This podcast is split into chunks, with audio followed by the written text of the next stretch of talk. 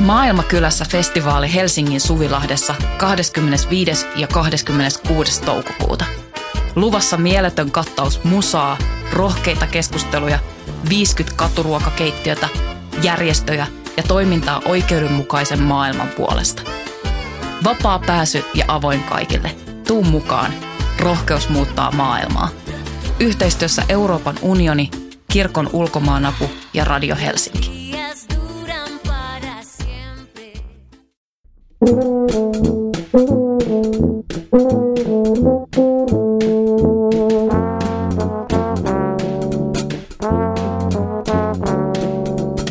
Tervetuloa Teatteripolitiikkaa-podcastin äärelle. Minä olen Voimalehden kustantaja ja toimittaja Tuomas Rantanen. Tuonne taustalle häpyvä podcastin tunnuskappale Kurt Weilin Bertolt Brechtin Mahagonin säveltämä Alabama Song sopii hyvin tämän päivän teemaan, joka on Brecht. Otsikkoaihe ei silti ole Brecht Berliinissä eikä edes Brecht Marlebekissä, vaan proosallisemmin Brecht Korsossa. Ja tämä johtuu siis siitä, että Korson Lumosalissa esitetään 15.3. asti remonttievakossa olevan Tikkuran teatterin voimin Brehtin tärkeä näytelmä Äiti Peloton ja hänen lapsensa. Meillä studiossa toisena vierana onkin näytelmäohjaaja Elina Hagelin. Tervetuloa Elina. Kiitos. Mitenkäs se Brecht sinne korsolaisen ympäristöön vuonna 2024 istuu? No hyvin sehän istuu sinne todella hyvin. Näin, näin mä sen ajattelin sen jälkeen, kun sain tietää, että Korsoon siirrytään. No niin, mahtavaa. Onko sä, miten sä kuvaisit itse asiassa laajemmin ohjaajana, että oot sä niin kuin brehtiläinen noin ylipäänsä, vai onko tämä jonkinlainen taiteellinen kokeilu palata niin kuin tämän tyyppisen teatterin juurille? Mm, joo, toi onkin ihan hyvä, koska siis mä en itse koskaan ajatellut mitenkään olevani brehtiläinen, mutta mä oon palannut siihen aiheeseen jännällä tavalla monta kertaa, tai olen ollut sen äärellä jopa tietämättäni, että semmoisia niin kuin yhtymäkohtia, mutta kyllä se Brehtin sana nyt sitten kuitenkin on niin kamalan, kamalan tota, syvä ja hyvä, että Joo, eihän se minnekään kadonnut siellä sen suomalaisen teatterinkin ja ylipäänsä teatterin perinteen sisällä, mutta mm. harvemmin näkee ihan niin kuin brehtiläisen traditioon mm. ja brehtiläisellä metodilla toteutettua esitystä näinä päivänä, että siitä niin kuin ihan propsit.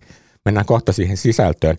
Mutta sitä ennen täytyy esitellä toinen vieras. Meillä on täällä studiossa Vantaa viime vuonna eläkkeelle jäänyt kaupunginjohtaja Ritva Viljanen. Tervetuloa Ritva. Kiitos paljon. Mähän keksin sut tänne ohjelmaan, kun törmättiin viikonloppuna siellä esityksessä. Minkä takia sä itse haluaisit mennä katsomaan Brehtiä tänään vuonna 2024 Korsoon? No, mulle se oli myöskin niin matka, matka tota, opiskeluaikoihin ja Brehtiä ei kauhean paljon ole Turussa, että Suomessa esitetty. Siis muistelen nyt, että meidän sanoa tuossa Turussa, koska olen sen Sveikin käynyt katsomassa. Mm. Sveik toisessa maailmansodassa siellä ja sitten tietysti Galileo, Galileon ja mutta tota, Helsingissä – mutta tota, siis mähän on opiskellut 70-luvulla ja valmistuin 80-luvun alussa. Ja, ja tota, dialektiikan ylistyshän oli meillä ihan peruskauraa sekä lukavan työ, työ, työläisen kysymyksiä. Ja mä otin mukanikin, nappasin siis vaan ojesin käteni kirjahyllyn ja eikö vaan Bertolt Brechtin runoja 1914-56 kuulunut kappale, niin kuin huomaatte, on tässä mukana. Kiitos. Eli se oli kauhean kiva ja sitten mä onnittelen siitä, että on valittu näin kunnianhimoinen teos. Kuitenkin harrast, pääosin harrastelija näyttelijöiden niin, kanssa. teatteri on niin kuin ammattitaito, niin. ammattijohtoinen harrastelijateatteri Kyllä. tai harrastajateatteri. Ja tota, se varmasti on vaatinut sitä ohjauksessa koko lailla panoksia, koska se ei ole ihan, ihan helppoa kamaa kaikkiaan. Mennään siihen sisältöön kohta eteenpäin, mutta kerro vielä, mä, Ritva, mä katkasin sun ajatuksesi. Halusin vaan huutaa väliin ton Tikkuran teatterin statuksen. Joo, ei, kun, kun mä, mä ihailin sitä, että, että, tota, että tämmöinen niin syvän yhteiskunnallinen teos otetaan, ja sitten sehän, mähän pidin siitä tavattomasti.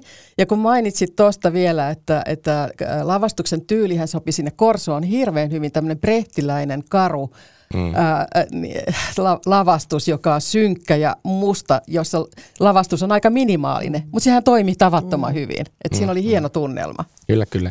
Mehän ollaan siis Ritvan kanssa kavereita ja tuttuja jo Helsingin kunnallispolitiikasta. Ennen kuin sä menit sinne Vantaalle, niin sä olit aika pitkään meillä sivistystoimen apulaiskaupunginjohtajana. Mähän on ollut sitten koko 2000-luvun vihreiden edustajana tuota kaupunginvaltuustossa eri elimissä. Sä oot demari. Mm.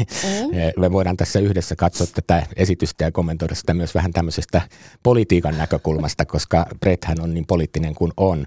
Mutta sanoit, minkälaista teatterista ja taiteesta sä yleensä tykkäät? Mä oon kulttuurisuurkuluttaja ja, ja tota, mulla ei ole, mä en oikeastaan kaikki ruokainen, mä käyn katsomassa kauhean mielelläni vähän, vähän erilaisia, erilaisia teoksia. Ja täytyy sanoa se Helsingin aika, kun mä, vasta, mä olin kulttuuritoimen ja sivistystoimen apulaiskaupunginjohtaja, niin mullahan oli ovet auki kaikkeen, mitä Helsingissä tapahtui. Kyllä. Ja, ja mä todella käytin sen tila, tilaisuuden, että mä, mä luulen, että Helsingissä niin noterattiin se, että mä istuin siellä va- merkittävän osan niistä ensi, ensi illoista kävin aina katsomassa. Ja mulla myöskin äh, Vantaan kaupunginjohtajan on ollut kunnia-asia seurata, että mitä kulttuuria Vantaalla mm, on. Mm. Ja, ja, ja tota, mä käyn katsomassa meidän ensi illat. Vantaahan on muuten yllättäen aika iso teatterikaupunki. Eli siellä on Tikkurilan teatteri, Teatteri Vantaa, tanssiteatteri Ra- Raatikko, Vanta- Vantaan näyttämö, Sirkusteatteri. Et siellä, siellä löytyy yllättävän paljon – se on niin kuin lähtee ruohonjuuritasolta ja ihmisen katseen korkeudelta, mutta se on niin kuin vaikuttavaa, että se tekee siinä pääkaupunkiseudun teatteritarjontaan tämmöisen toisenlaisen vaihtoehdon, että ei ole isoa laitosteatteria, mutta hirveän koskettavaa teatteria lähellä Joo, ihmistä. Toi, toi on ihan kiinnostavaa. Mä en ole hirveän monessa te- vantaalaisessa teatterissa käynyt, ha- itse häpeä myöntää, mutta tänään mä oon menossa Tikkurilla lukioon katsomaan yhtä musikaalia, joka ovat tehneet oppilaiden kesken siellä ja opettajien kesken, joka kuulostaa minusta aivan mahtavalta. Se liittyy jotenkin terveydenhoidon Joo, raportointiin kyllä. tai johonkin tämmöisen nuoret omasta näkökulmasta, että millä lailla heitä niin kuin ohjastetaan siellä kouluterveydenhuollon puolella, niin pois. Tosi kiinnostavat kuulostaa. Mutta hei, hypätään takaisin tähän itse teokseen ja mä haluaisin kysyä sulta Elina, että, että mikä on tavallaan historia, että miksi ja miten just tämä teos, tämä äiti Peloton ja hänen lapsensa, joka kantaa esitettiin vuonna 1941 Zyrihissä, sota-aikaan kirjoitettu, hyvin pasifistinen, mm. poliittisesti hyvin mielenkiintoinen mm. ja monitulkintainenkin, jos se haluaa niin sanoa.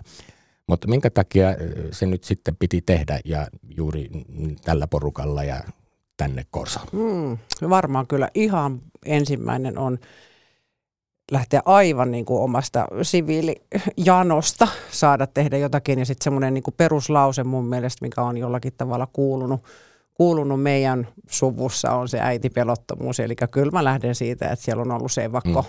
mummi, joka on viiden lapsen kanssa lähtenyt evakkoon yksin kaksinkertaisena siis leskenä. Ja mä niin kuin näen sen pohjatarina siitä, että näitä pelottomat on joka puolella maailmaa koko ajan. Ja mm, sitten mm. Niin kuin se nimi on ollut aina semmoinen heräte ja sitten tietenkin niin kuin Brecht sinänsä on jo heräte. Mutta että tota, kyllä, se, kyllä se on ollut niin, kuin niin kova tarina, kun mä oon sen joskus lukenut ensimmäisen kerran, että mä oon että tässähän on kaikki. Tässä on kaikki se, mitä se siviili minuus on kaikissa näissä sodissa, että se jää usein kuulematta. Ja tässä mun mielestä kuuluu hyvin sen siviilin ääni hmm. ja sitten kärsimystarina.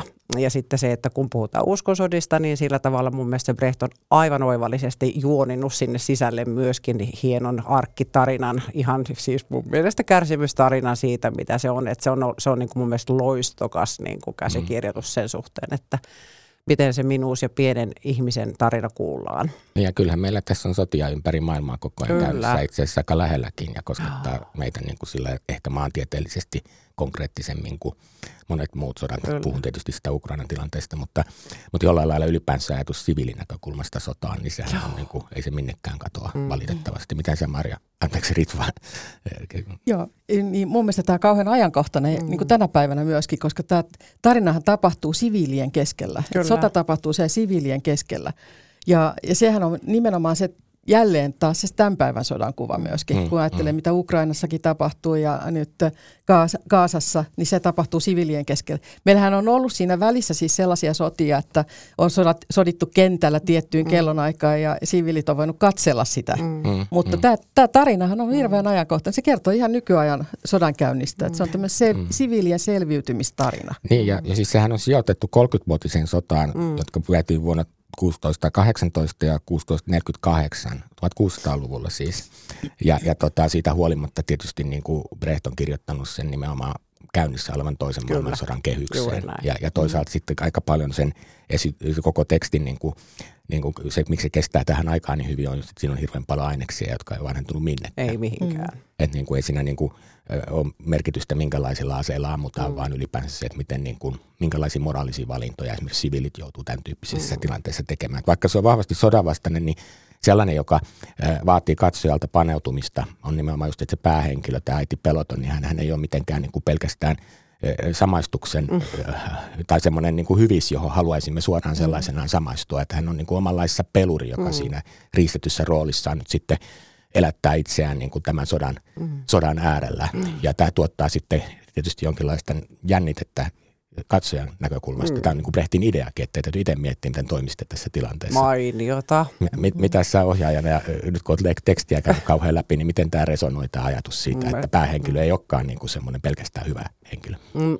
Mä pidän sitä kyllä ihan alusta loppuun saakka niin kamala hyvänä henkilönä. Mä tämän hyvä sana on niin kuin lainausmerkeissä, koska siis aivan mun mielestä jopa realistinen ihminen mm. tässä ajassa, että kyllä pitää niin jaksaa vaan mikä. mennä. Että niin kuin, et mm. just se, että totta kai se niin kuin ne muodot, miten sitten tietysti ne lapset välillä tulee, kuulee, kuulee äidin suusta aika hurjaakin juttuja, mitä se niin kuin kohdistuu siihen niin kuin lapseen, se tietynlainen mm. katkeruus mm. tai mikä ikinä se onkaan se tunnetila, mutta että lapset kokevat kovia äidin, suu, äidin suusta tulee, tulee juttuja, mutta se, että kuitenkin siinä ei missään vaiheessa se ei kyseenalaisteta sitä, etteikö se suojaisi loppuun saakka omiaan, niin kuin omia mm, rakkaita mm. lapsiaan. Että siinä on kyllä se tapa vaan ilmaista on, on karua, mutta jollakin tavalla se tulee lähemmäs iholle kuin se, että se olisi joku tämmöinen hyvin ihana äiti, joka yrittää pelastaa niin, ja uhri lapsensa. pelkästään Joo, tässä, kyllä, kyllä. että kyllä hän niin kuin kamppailee sitä virtaa vastaan on, annetulla korteilla. Joo, poliittinen hyvin poliittinen niin, kyllä, kyllä. hahmo on mun on. mielestä se, että se haluaakin olla poliittinen ja sanoa mm. suoraan asioita kaikille. Se ei pelkää, nimenomaan se, että se ei pelkää myöskään ilmaista itseään, oli sitten kuka mm. tahansa siinä.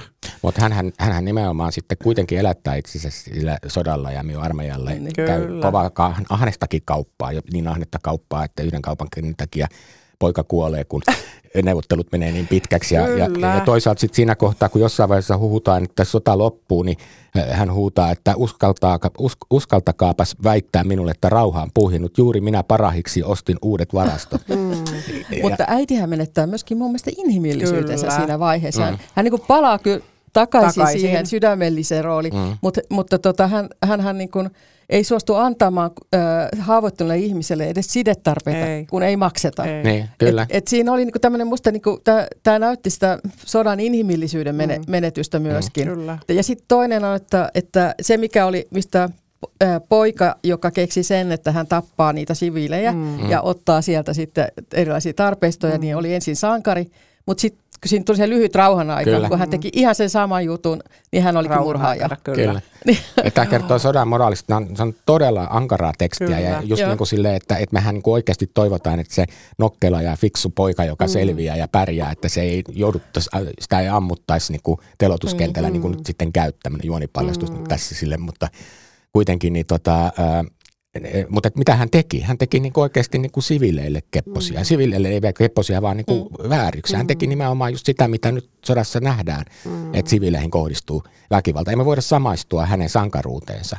Ja sitten me voidaan samaistua jossain määrin niin kuin äiti pelottoman tuskaan siitä, että hän menettää poikansa, mutta niin kuin – mutta mm. tämä niinku moraalinen ristiriita on niinku koko ajan ratkaistava. Meidän on käytävä tämä asia läpi, että miten me toimisimme mm. tässä tilanteessa. Ja ehkä Brehtin sanomaan, että me varmaan ajauduttaisiin riistettyinä riistämään muita sellaisissa tilanteissa, missä ainoa selviytyminen olisi e, e, toimia tällä tavalla, tämä. kun äiti rohkea toimii tai äiti peloton. Mm, yksi asia, mitä mä tässä niin olen miettinyt ylipäätään, että jos ton irrottaisikin nyt sit kokonaan yhtäkkiä pois sodasta, mm niin kyllä mä tota, näen sen, sen samanlaisen kuvion todellakin niin kuin riistoria. Ja just tämän kaupan teon suhteen musta tuntuu, mm. että monesti jopa niin kuin lapset joutuu välineiksi. Että, mä, että jollakin mm. tavalla mä mietin yrittäjämaailmaa tänä päivänä, mm. ylipäätään yrittäjän maailmaa, minä tahansa päivänä, niin jotenkin se, että milloin se menee sen inhimillisyyden yli, niin jotenkin, että toi nyt sota luo tietysti sen oman, omat niin kuin raaminsa, mutta että mä jotenkin kyllä mm, palaisin mm, ihan perus perus tämmöisiin inhimillisiin arvoihin ja just se, että milloin se menee yli ymmärryksen se oma kaupan teko tai oma kiire tai oma aika tai oma työ. Mm, kyllä, kyllä, kyllä. Mutta kun Brecht kirjoitti tämän aikanaan silloin, se teki sitä, jos nyt oikein luntasin noista taustalähteistä, niin e, e, ennen kuin hän tuli Suomeen. Suomessa mm. hän oli joskus 30-40-luvun taitteessa ja oli silloin siellä Marlebekissäkin muun muassa yhden kesän Hella Vuolion vierana mutta hän vissi oli Tanskassa tai jotain. Mm. Joka tapauksessa oli siis maanpaossa.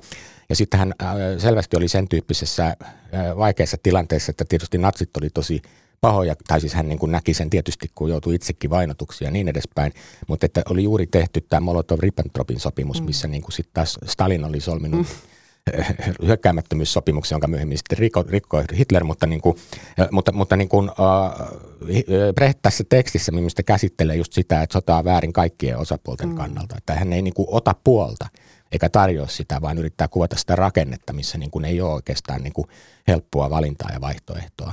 Ja, ja se niin kuin historiallisesti kontekstoituu näin. Mm. Mutta aika usein sodat on näin sivilien näkökulmasta. Että ne, ne, ne hyökkäykset vaan tulee ja sitten niin kuin siihen täytyy jollain tavalla sopeutua, eikä siinä voi niin kuin tavallaan ryhtyä valitsemaan puolia ää, kovin helposti. Mitä te näette, että millä tavalla tämä Brehtin niin kuin historiallinen hetki näkyy tässä esityksessä? No värväys, sehän alkaa koko näytelmä värväämishetkestä. Mm, ja mm. siinä mun mielestä siinä millä oikeudella yritetään vielä niin kuin suojella. Että siinähän se äiti Pelloton ehdottomasti haluaa suojella omia lapsiaan, että ne ei missään mm. tapauksessa tulisi värvätyksi enää. Ja siinä se ensimmäinen monologihan on semmoinen, että yritän nyt saada kasaan tämmöisestä jengistä mm. enää yhtään mitään. Kyllä, kyllä. Että joku tämmöinen, että, niin kuin, että ollaan jo sillä puolella, että kohta ei meillä ole enää ketään, ketä värvätä. Ja tähän mm. sitten mennään kyllä suoraan tähän päiväpolitiikkaan, niin tähän päivä, niin kuin tämän, tähän mm. päivään. Ja, ja no Ukraina-tilanteeseen just sieltä, että siellä alennettiin sitä värväysikää 25 vuoteen ja siellä ei enää ole niin paljon halukkaita lähtemään sotaan, mm. kun ne ymmärtää, että se on omasta niin kuin, turvallisuudesta, perhe, omasta niin kuin, turvaympäristöstä sitten kokonaan pois ja se elämä ei jatku sitten ehkä. Että mm, tämmöinen mm. niin kuin, hurmos vaihtuukin realismiksi. No mitä, näin, mitä näin. tässä tapahtuu? Mutta, ja sitten tietysti miettii hyökkäävän osapuolen näkökulmasta, minkälaista värväystoimintaa ja pakkovärväystä Sitä taas juuri. sitten Venäjän puolella tapahtuu. Kyllä, että niin kuin näin. siitä on vaan pienet mm, kuvat mm. nähtyä edet itkemässä. Joo. Mutta ja. tässä Brehtin biisissä, niin siinähän kohtaa nimenomaan se kundihan innostuu siitä. Sit Todella. Se menee niin kuin värväreiden ansaan. Ja siinä oli myös jotain sellaista, joka on niin jollain lailla ylimaallista. Mm. Mutta sotahan menettää niin sen yhteiskunnan demokraattisen mm. rakenteen, että eihän tässä ihmisiltä paljon kysytä. Mm ja, ja että se on pakko, että se, jos me puhutaan niin kuin, että vaikuttaa, että se voi äänestää siitä, se, e, etkä mm. kieltäytyä, että niinhän se äitikin sitten menetti, menetti lapsensa sodalle, sodalle eikä, eikä ei hänellä ollut siinä, siinä sitten vaihtoehtoja. Että se, on niin kuin, se on todella julma, julmaa yhteiskuntaa. Mm.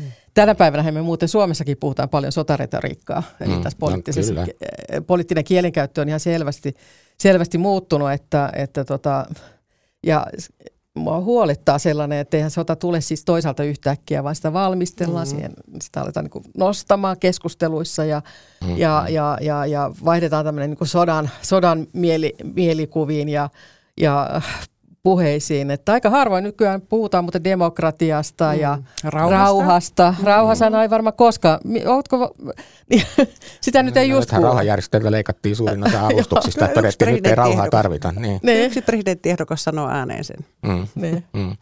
Ja, Linnatuksista ja, puhutaan. Ja, ja vaikka meillä vallitsee tämmöinen ylipuoluepoliittinenkin konsensus nähdäkseni siitä, että meidän on pakka jollakin tavalla varustautua sen takia, että naapuri käyttäytyy hyvinkin niin kuin militaaristi ja arvaamattomasti, joka vaatii jonkinlaisia tämmöisiä taustatoimenpiteitä, niin mä oon samaa mieltä siitä, että niin kuin tämmöisessä niin kuin poliittisessa retoriikassa jollain tavalla niin kuin – ollaan myös hakemassa jotain sellaisia niin kuin ideologisiakin perusteita mm, sen tyyppiselle, kyllä, niin kuin, kyllä.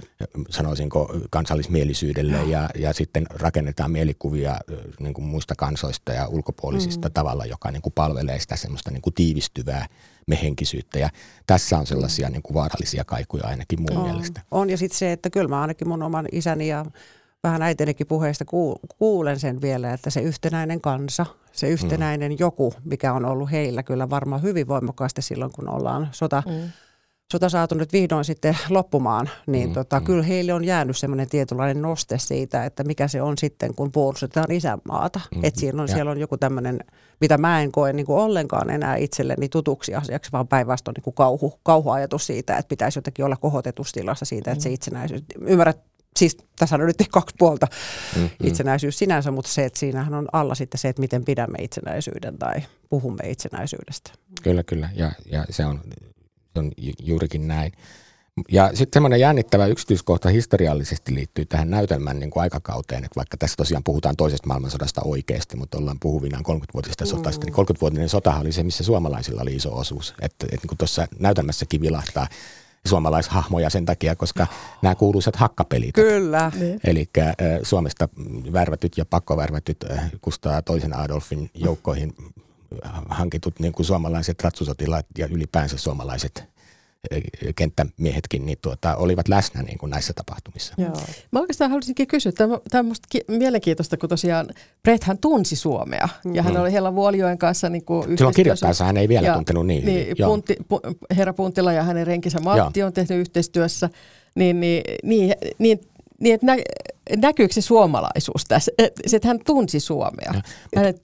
mä, jos mä muistan oikein historiallisesti, ei. niin tota, sille ei ollut kai kauhean vahvaa kontaktia Suomeen ennen kuin hän tuli tänne. Kyllä. Ja hän tuli siis tämän näytelmän jo kirjoitettua. Okei, okay, eli ja, tässä ei ja, ja hän tuli Joo. tänne oikeastaan vähän pakosta, kun se koko ajan se pa- Saksan läheisyys niin kuin, ja painostus tuli niin kuin voimakkaammiksi. Hän oli ensin Joo. Tanskassa ja sieltä Ruotsi. siirtyi Ruotsiin ja Ruotsista no, tuli jo, sitten tänne. Suomeen, ja täällähän oli vähän hukassakin jonkun aikaa ja kun Suomi oli Saksan liittolainen mm. ja näin päin pois, niin sitten siinä aivan viime hetkellä pääsivät sitten tuota Brecht, Helena Weigelin ja lapsensa ja sitten tuota sihteerirakastajattarensa kanssa lähtivät sitten tuota pako Venäjän läpi ja sitten sitä kautta Yhdysvaltoihin. Ihan viimeisissä hetkissä selvisivät sodan alta pois Joo, vielä. Kyllä.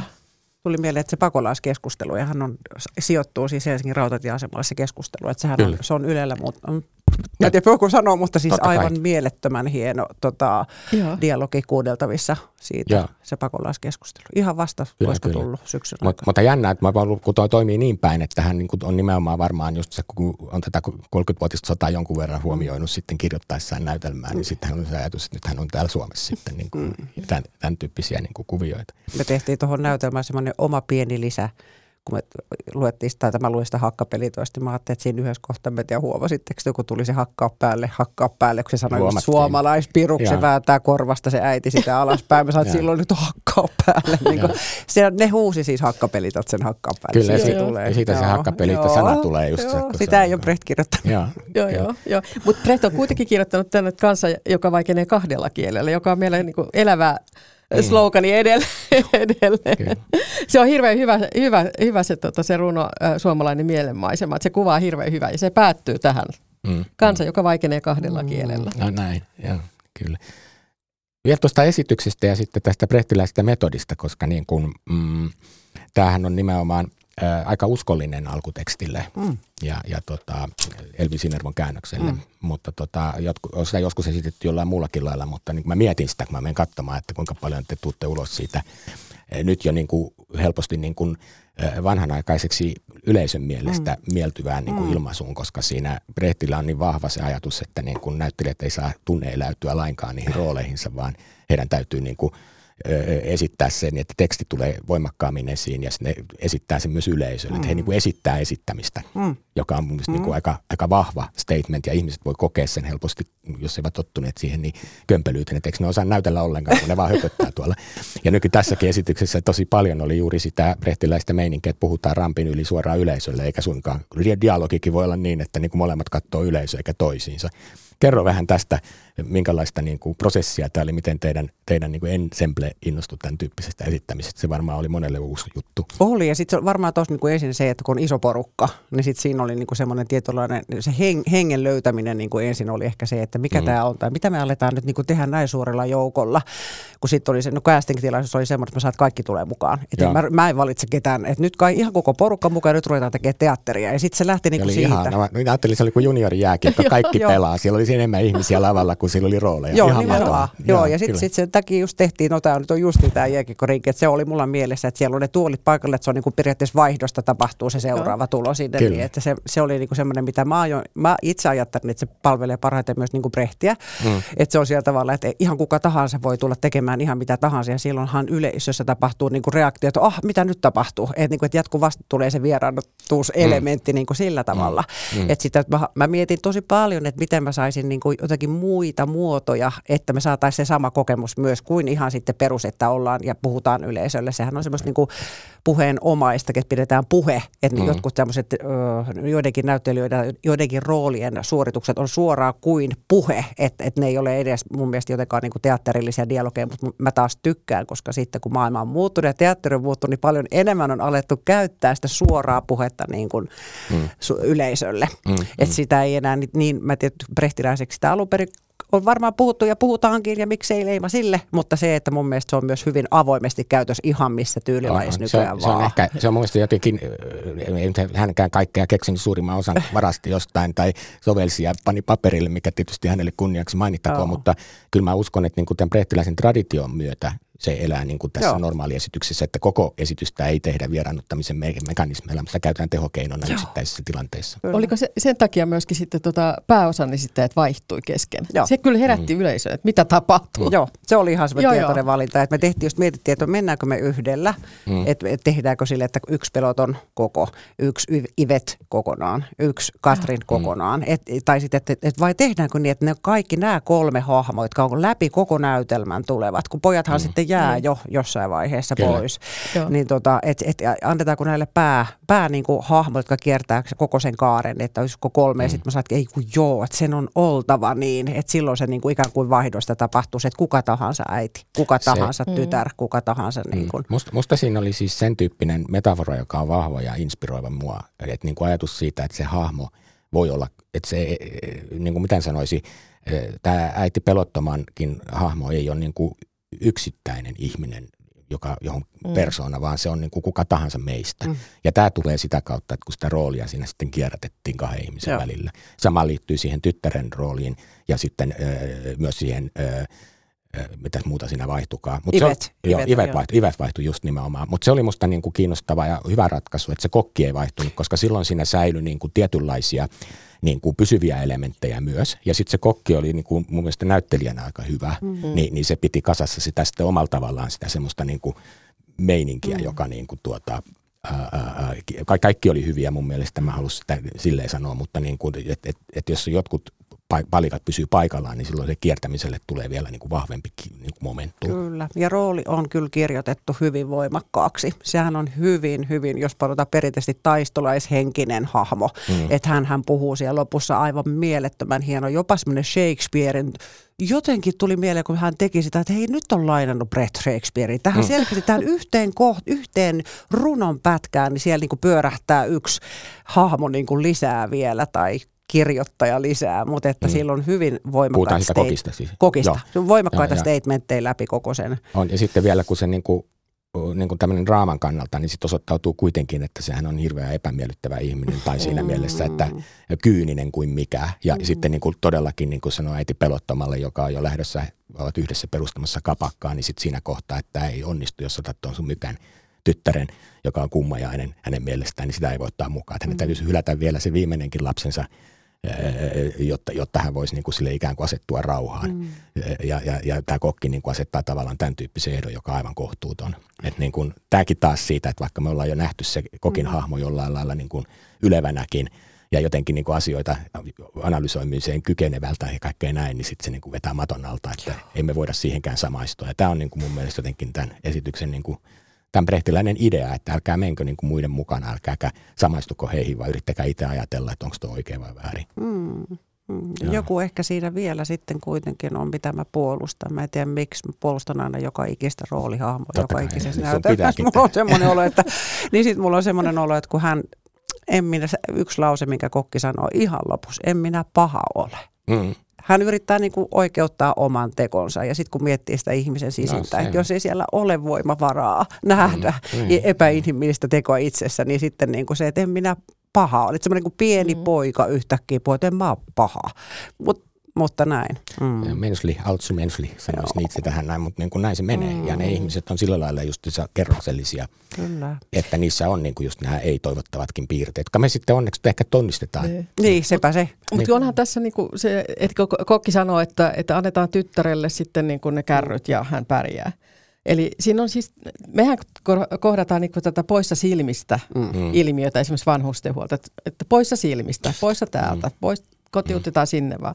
Eli vaikka, vaikka kaikki tajusi yleisössä, että jos se tyttär, tytär lähtee sen kärryjen kanssa, mm. niin hän ei montaa viikkoa Ei. elä. Niin. Kyllä. Eli hän on, hän on aivan menetetty. Mm. Että sen, se, mm. et, niin kuin päätösten vaikutuksia tämä kokki ei kyllä, tai siis tai se, semmoinen niin kuin no, aika normaali, Niin niin mitä, että, mihin törmää ihan liian usein ja näin ei pitäisi tehdä.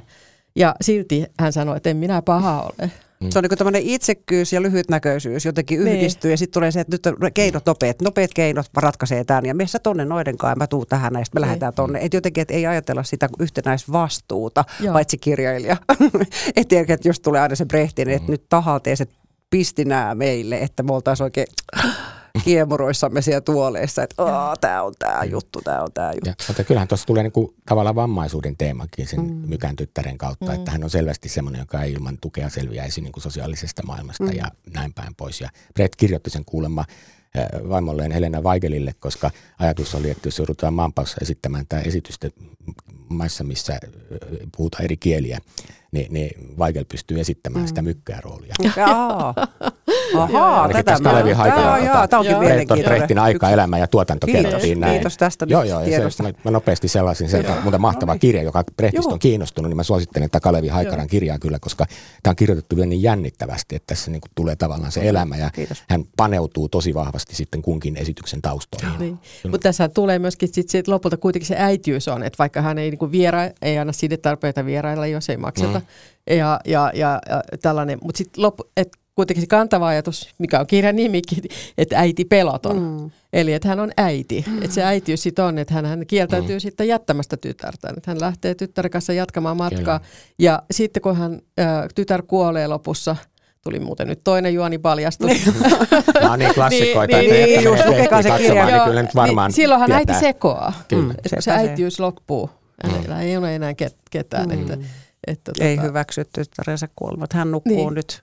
Hän Niin. nukkuu nyt, hän sanoo vaan, ja siihen sanoo sitten taloemäntä, että eikö kyllä hän on kuollut. Ja nyt teidän on hyvä lähteä eteenpäin. Et ikään kuin, että a- ja vielä sitten odot, Niin. huutaa, että odottakaa. Että kyllähän hän vielä, vielä Mutta se täytyy kyllä sanoa, että että taas nyt mennään ehkä tekstin sisältöihin. Mm, ei sitä nyt oikein voi välttää, pakko puhua. Ja ei joka, mm, suosittelen silti kyllä, että se menee katsomaan. Ei se tyhjene meidän puheista tämä esitys lainkaan. Mutta siis se eh, loppukohtaus tai loppua kohden se dramatiikka siitä, kun tämä mykkä, mykkä tytär kiipeää sinne talon katolle ja alkaa soittaa niitä rumpuja, niin sehän on aivan hillittömän kova kohtaus joka päättyy traagisesti, mutta niin kuin silleen, että vaikka puhutaan, että niin kuin Brecht haluaa välttää kaikkia tunnekokemuksia, mm. ajatella vaan älyä, niin se on vähän puijausta, koska kyllähän se on niin latautunut tunnetilainen kohtaus. Onneksi. Että siitähän on ihan niin kuin, niin kuin tulee oikein niin kuin kylmät väreet ja tippalinssi, kun sitä miettii se kohta kaikkiaan. Ja mm. sitten kun se tyttö tosiaan siellä niin kuin sitten hälyttää apua siis, että ei hyökättäisi sinne, Mm. että niin kuin kaupunkia ei kyllä. yllätettäisi. Ja kuitenkin häntä on pidetty koko ajan jotenkin niin kuin, ei subjektina missään mielessä.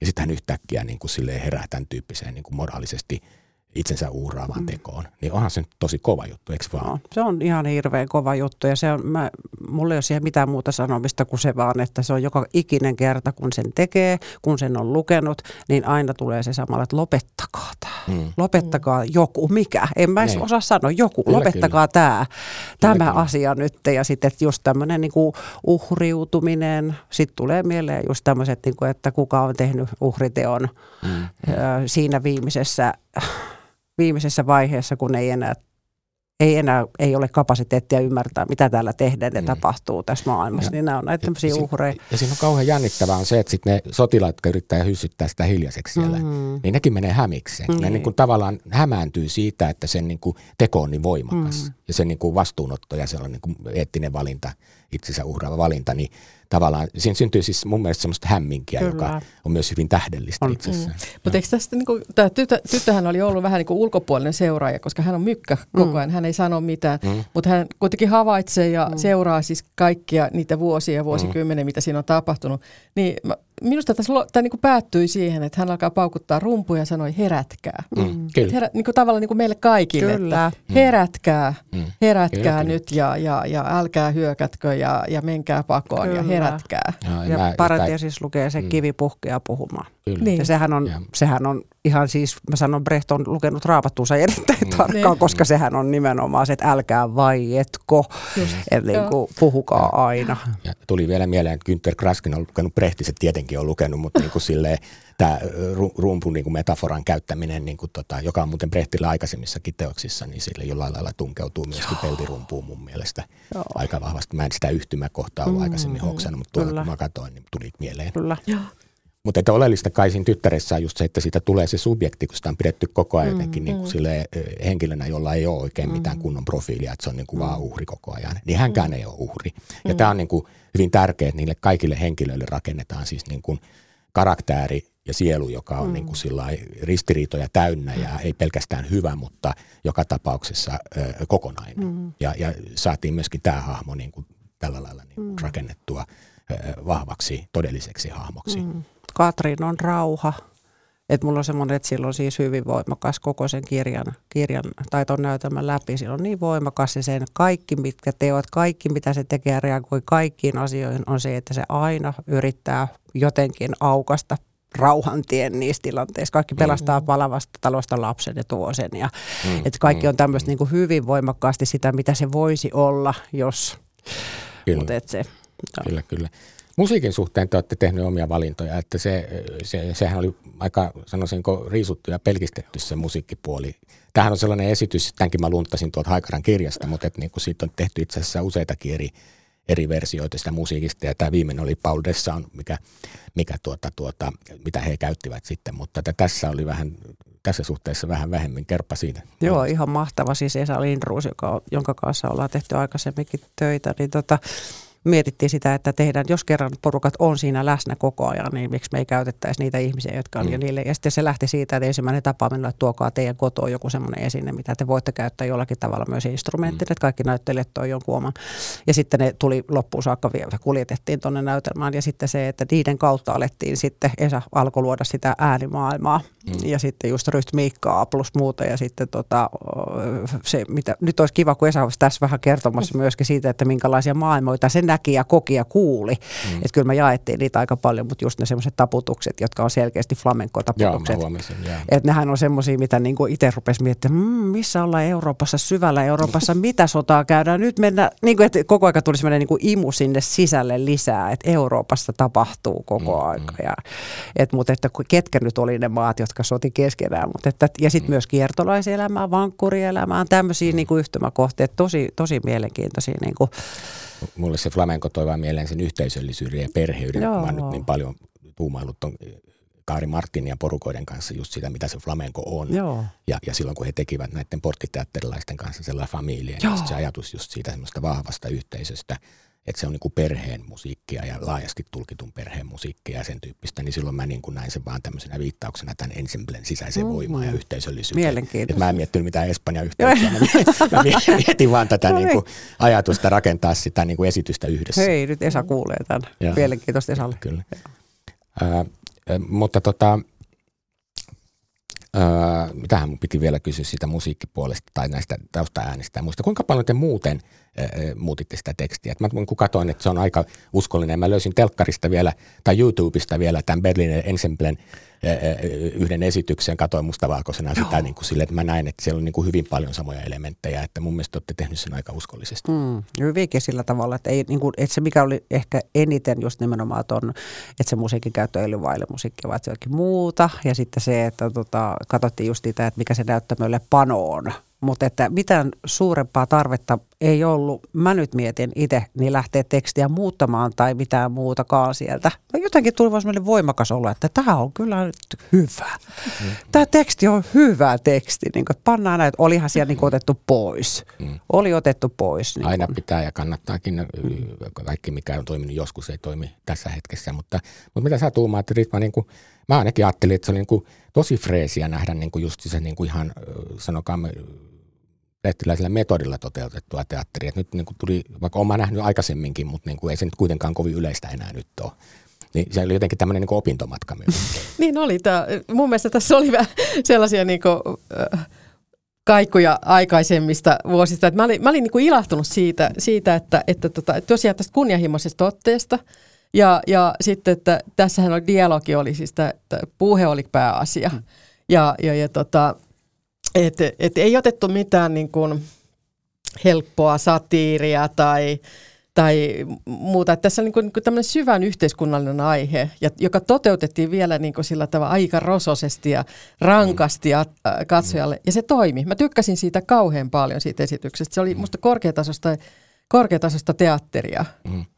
Ja, ja kun se on vielä tosiaan ei ammattilaisten niin kuin näyttelemään. Niin. kerro vielä siitä, että miten ne näyttelijät otti, kun varmaan monelle toi ton tyyppinen tyylilaji on ehkä vähän vieraampi ja sitten tulee ehkä semmoinen olo, että kun jos ei ole koulutettu näyttelijä, niin aina semmoinen olo, että pitäisi jotenkin niin kuin oikeasti näytellä enemmän tai mm. eläytyä enemmän. Ja sitten kun sanotaan, että älkää eläytykö yhtään, niin miten ne, miten ne niin kuin kelaili tätä hommaa? Kyllä mä nyt tuosta, siis niin kuin Tikkurilan teatteri ylipäätään, Joo. siis näyttelijät on siellä ollut aina ihan huikeen hyviä. Ja sitten mm. sieltä, että on saanut nähdä niiden töitä paljon. Ja sitten mä oon saanut myös tehdä aikaisemminkin. Pikku Prinssi oli itse asiassa silloin, kun oma poika oli, niin silloin oli haave tehdä sekin. Ja silloin oli tuossa porukassa nimenomaan osa myös siitä nyt mukana tuossa. Niin tota, mutta kyllä mä, mä en mä, mulla on vaan semmoinen olo, että mä en voi alkaa ajatella liikaa sitä, että kuka tekee, vaan että nyt niin, niin kuin, että onko tuu, onko heistä. On. Mulla on semmoinen, että totta kai on. Miksei olisi. Että nyt haetaan se muuto vaan, mikä parhaiten palvelee niin kuin sitä ensemblea, mikä siihen on tullut.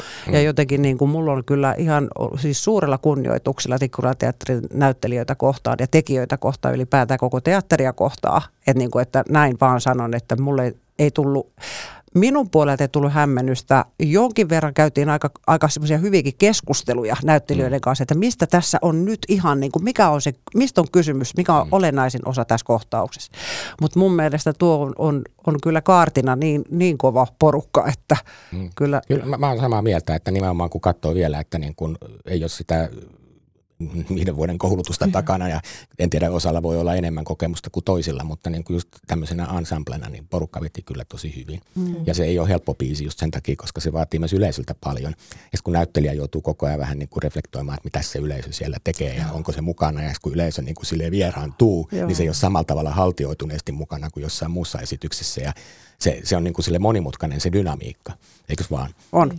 Mutta siis tänä päivänä niin usein teatteriesitys, ne kuoret otetaan niin, että on videoseinää ja on, on väriä ja valoa. Ja kun mm. meillä on niin paljon niitä digitaalisia mahdollisuuksia ylipäätäänkin, ylipäätäänkin mm. niin, niin, niin tässä oli niin semmoinen, että se oli se, se tarina, se, se, se kertomus, ne sanat, ne lauseet oli musta mm. ne pääasia. Ja sitten se yleisö keskittyi siihen. Mm. Et se oli musta ihana kokemus. Ja sitten se Brehtin niin kuin tällainen one-liner masina on aika hyvä. Mm. mä niin kuin sille mm. muutama kerran oikein nauroin, kun siellä on tämmöisiä, niin kuin mä panin ylös vielä sen jälkeen, mennään ongelle, sanoi kalamies Madolle. Mm. Semmoisessa, missä tehdään niin kuin vähän epäsuhtainen diili, että tässä niin kuin lähdetään tekemään jotain asioita. Tai sitten toinen, minkä mä panin ylös, että ei kannata yrittää synnyttää suurempaa munaa kuin paikat kestää. Et, ja, ja, ja, sitten, ja vielä kolmas, miten käy reijille, kun juusto syödään.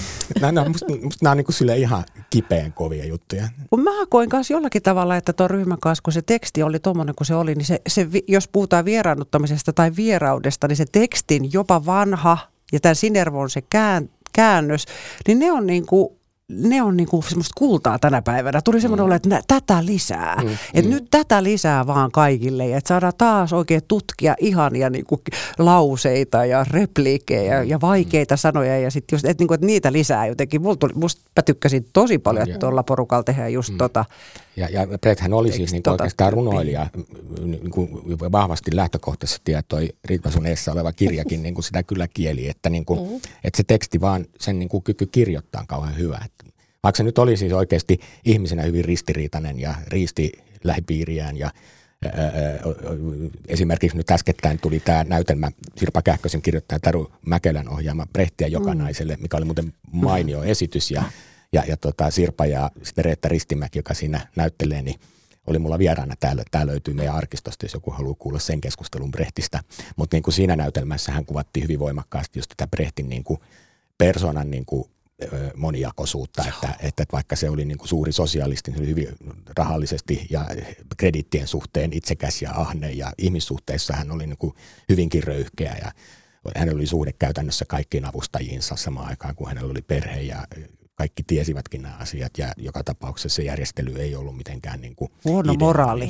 Niin, että tavallaan voi kysyä, että mikä hänen niin kuin moraalinsa näissä erilaisissa asioissa oli, mutta, mutta tietysti ei hän minnekään vanhaan konservatiiviseen perheideaaliin ehkä ollutkaan sitoutunut, mutta joka tapauksessa hän kohteli kyllä ihmissuhteissa ihmisiä huonosti, että tämä on niin kuin pakko myöntää, että tämän mm. päivän niin kuin probleemat ovat, olisivat niin kuin siinä mm. kehyksessä, ne tulkittiin tietysti eri tavalla.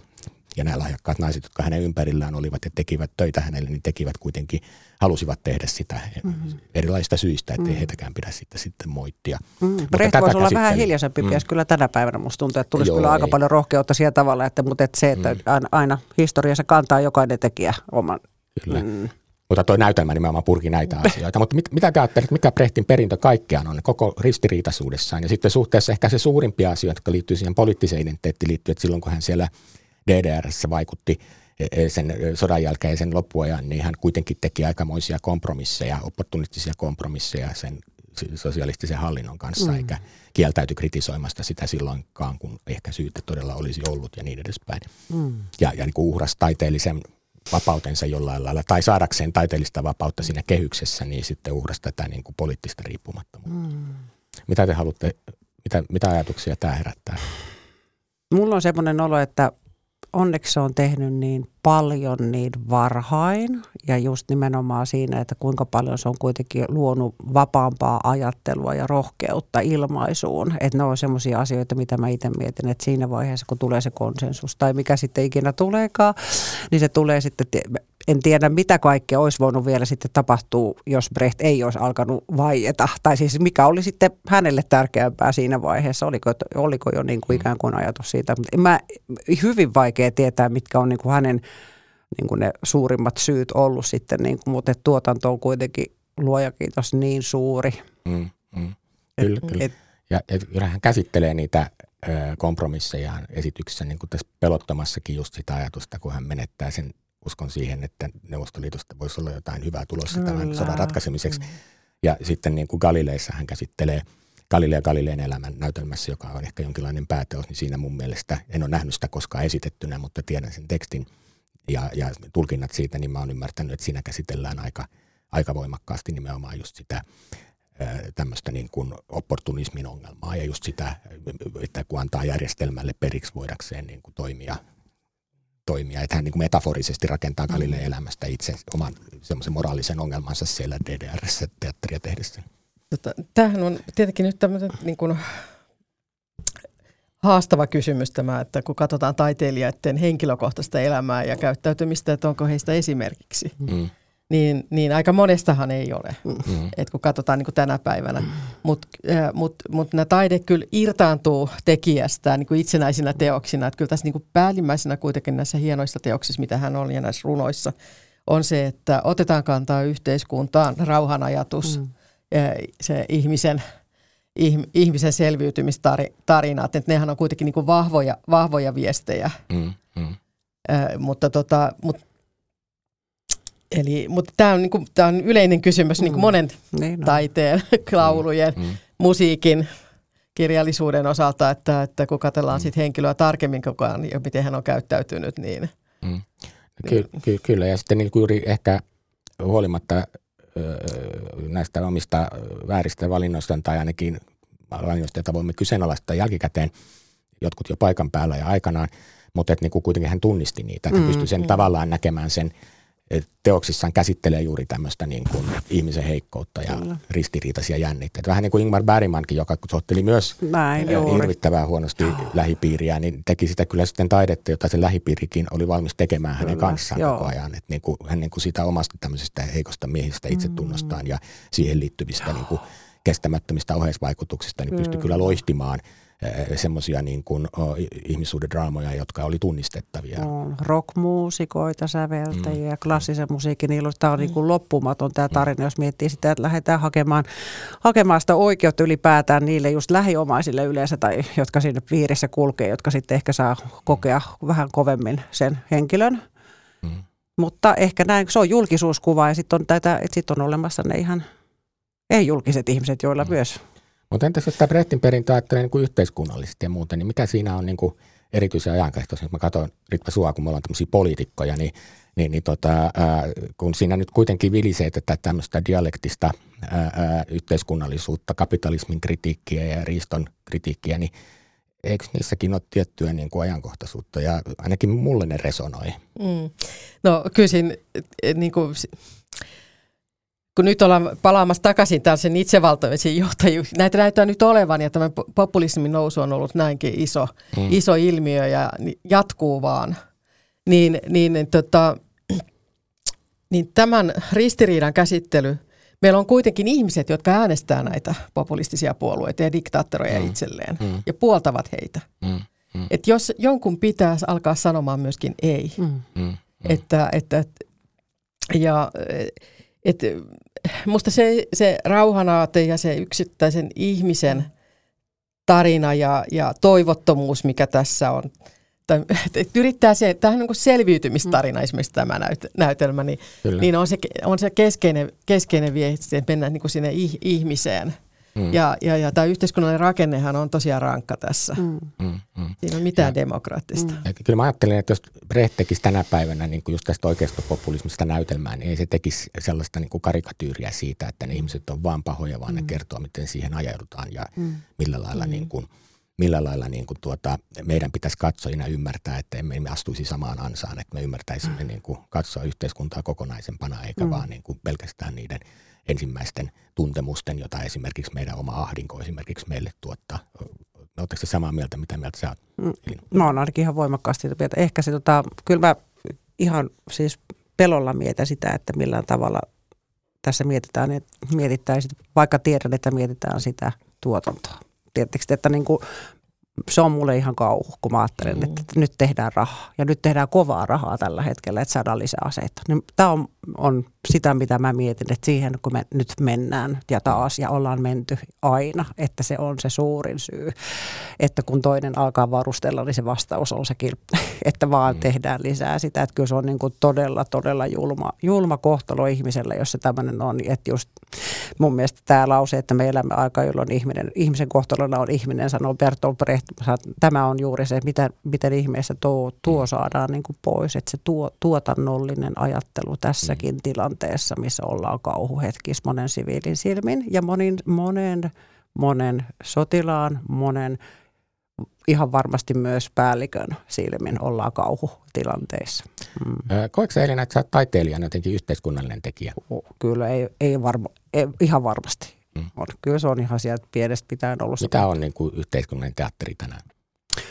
No en mä tiedä, jotenkin tuntuu siltä, että silloin kun tuntuu siltä, että näkee silmien edes jotakin sellaista tapahtuvan, mikä mm. on väärin, tai että sä, joku joutuu alakynteen tai ei pysty puolustamaan itseään, tai näkee, että se on jo väkijoukko tai joku muu, niin kyllähän siinä herää, niin kuin minulla herää voimakas semmoinen haku mm. päälle, että mitä, mitä pitää nyt tehdä, että tätä voitaisiin jollakin tavalla vielä ratkoa avoimemmin, isommin, mm. suuremmalla, laajemmalla yleisöllä. Ja teatteri on kyllä ollut sit yksi väline, millä on mm. pystynyt. Niin kuin. No, miten Ritva, nythän sä et ole enää apulais, anteeksi, Vantaan kaupunginjohtaja, mutta poliitikkohan sä edelleen, poliitikot sehän kutsumushommaa siinä, missä taiteilijuseksi mm. vaan. Ni, niin, niin jos sä ajattelet niin kuin poliitikkona tai näin, niin, niin tota, ää, minkälaista niin kuin, ää, taidetta ja kulttuuria meidän pitäisi yhteiskunnassa suosia ja tukea? No mä jättäisin kyllä aika paljon, siis musta kaikkein pelottavinta on se, että me ruvetaan määräämään. Mm. mm.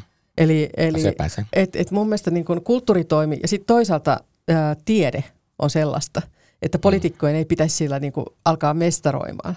Mm. Ja, ja, ja anta, antaa niin kuin siis se itsemääräämisoikeus ja oman luovuuden ja sen, sen näköalojen. Ja meidän pitäisi saada moni, monenlaista tietoa, monia tulkintoja. Mm. Mutta teatterikin, niin kuin tässäkin on, on tärkeää se, että jotta emme unohda. Mm. Että me saadaan, saadaan, me tuodaan yhä uudestaan niitä, niitä kokemuksia tähän päivään, päivään, jotta me muistamme, jotta me muistamme ne. Ja, ja tota, Mua ihan huolestuttaa, kun tulee näitä nuorten, nuorten kallupeja, että ei tahdota muistaa edes holokaustia, että onko sitä edes mm, ollutkaan. Mm. Vaikka siis, vaikka meillä on ihmisiä, jotka on elänyt sitä mm. aikaa ja, edelleen, että siitä ei ole kauaakaan. Mutta mut ihmisen muisti olisi ilman, ilman kulttuuria ja taidetta niin kuin kauhean lyhyt, että se tuo sitä niin kuin lähelle meitä. Mm. Kyllä, mutta kyllä. mutta tota, meidän pitäisi, mun mielestä päättäjien pitää luoda edellytyksiä, että siitä sisältöjä syntyy mm. ja, ja, ja, ja niitä voida, voidaan tehdä.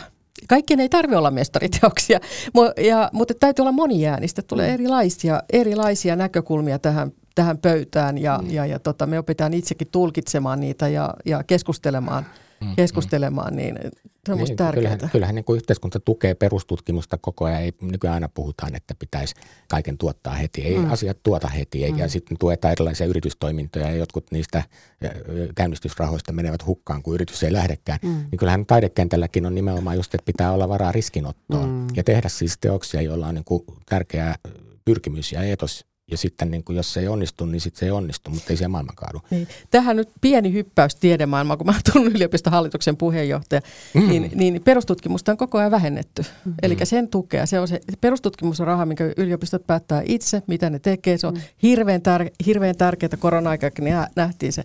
Mutta sitten tämä täydentävä rahoitus, se mm. kasvaa. Mm. Ja täydentävä rahoitus tarkoittaa silloin, että joku muu määrää sen projektin johon kyllä, niin kuin lähdetään. Mm. Juuri Eli se on niin kuin, vähän, niin kuin vähän sane, mm. kärkeästi mm. sanottu saneltua. Joo. Ja tämä on huono juttu. Joo, ja sama se on niin teatterimaailmassa. Nyt tulee näitä isoja, isoja leikkauksia taas, jotka liittyy tietysti veikkausvoittovarojen vähenemiseen siihen, että niitä ei kompensoida ja sitten ylipäänsä tämän Joo. nykyisen hallituksen niin kuin säästötavoitteisiin, niin se tulee kyllä vaikuttamaan hirveän paljon tuon alan perusresurssointiin ja perustoimeentuloon. Että niin kuin mm. projektit erikseen, mutta niin kuin sen peruskoneenkin pitäisi niin kuin toimia mm. jollakin semmoisella tavalla, joka ruokkii sitten projekteja myös. Mm mutta et niin kuin tullaan näkemään ikäviä, ikäviä asioita. Minkälainen ö, kulttuurikaupunki Vantaan kaikkia on sen alussa jo vähän kuvailitkin sitä? Joo, Vantaalla on paljon, yllättävän paljon kulttuuria, mm. ja, ja tota, mutta e, meillä ei ole suuria laitosteattereita, mutta meillä on siis todella paljon, paljon tota, semmoista pientä, pienempää, lähellä ihmistä, tosi korkeatasosta, niin kuin tämä Tikkurilan teatteri, suosittelen myöskin Teatteri Vantaata, sen uusia silkkisaleja, missä on siis raatikko, ja Joo. Teatteri Vantaa yhdessä, yhdessä yhde, yhdessä. Eli se, joka päivä ja melkein löytää toimii jotain. kanssa mun mielestä aika tehokkaasti, siis mm. taidemuseo.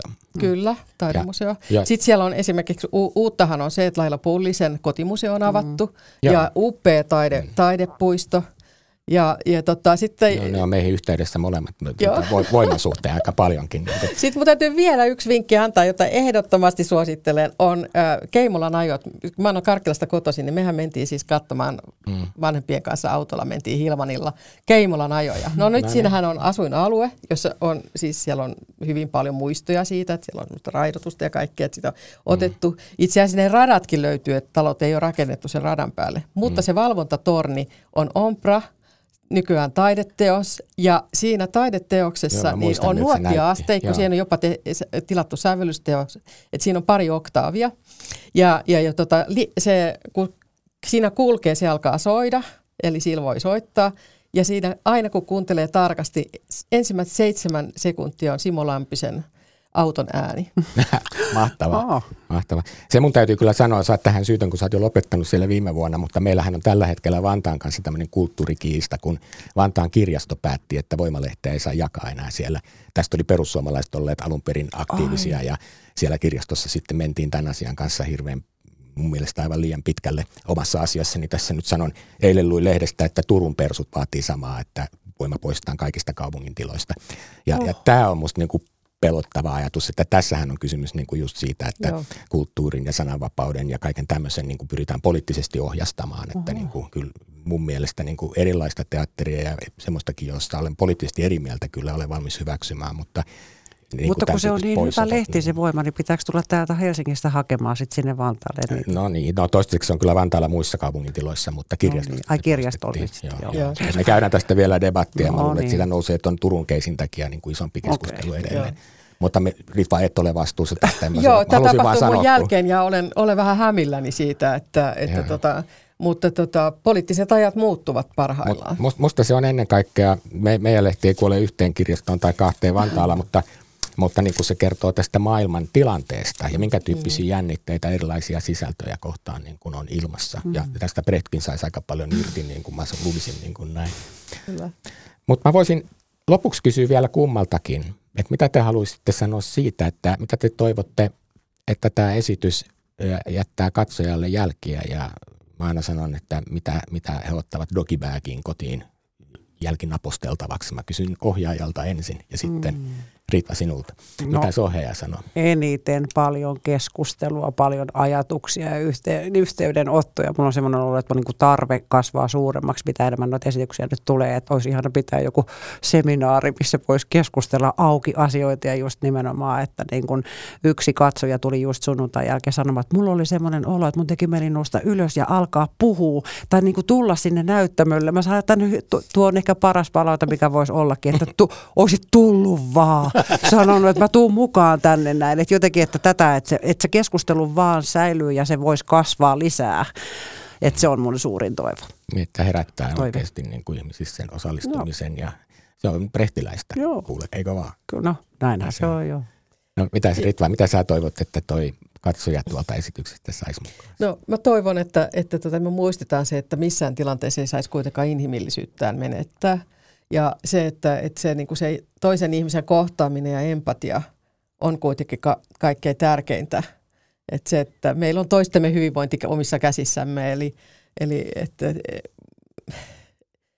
ja tietysti tässä tulee tämä rauha. Mm. Eli mm. että et kyllä poliittisten päätöksentekijöiden pitää pyrkiä rauhaan, eikä vaan aseistamaan ja, ja etsiä sitä, käyttää siihen aikaa, tehdä paljon sen eteen, jotta tämän tyyppiset tilanteet, mistä tämä näytelmä kertoo, niin ei koskaan enää toteutuisi.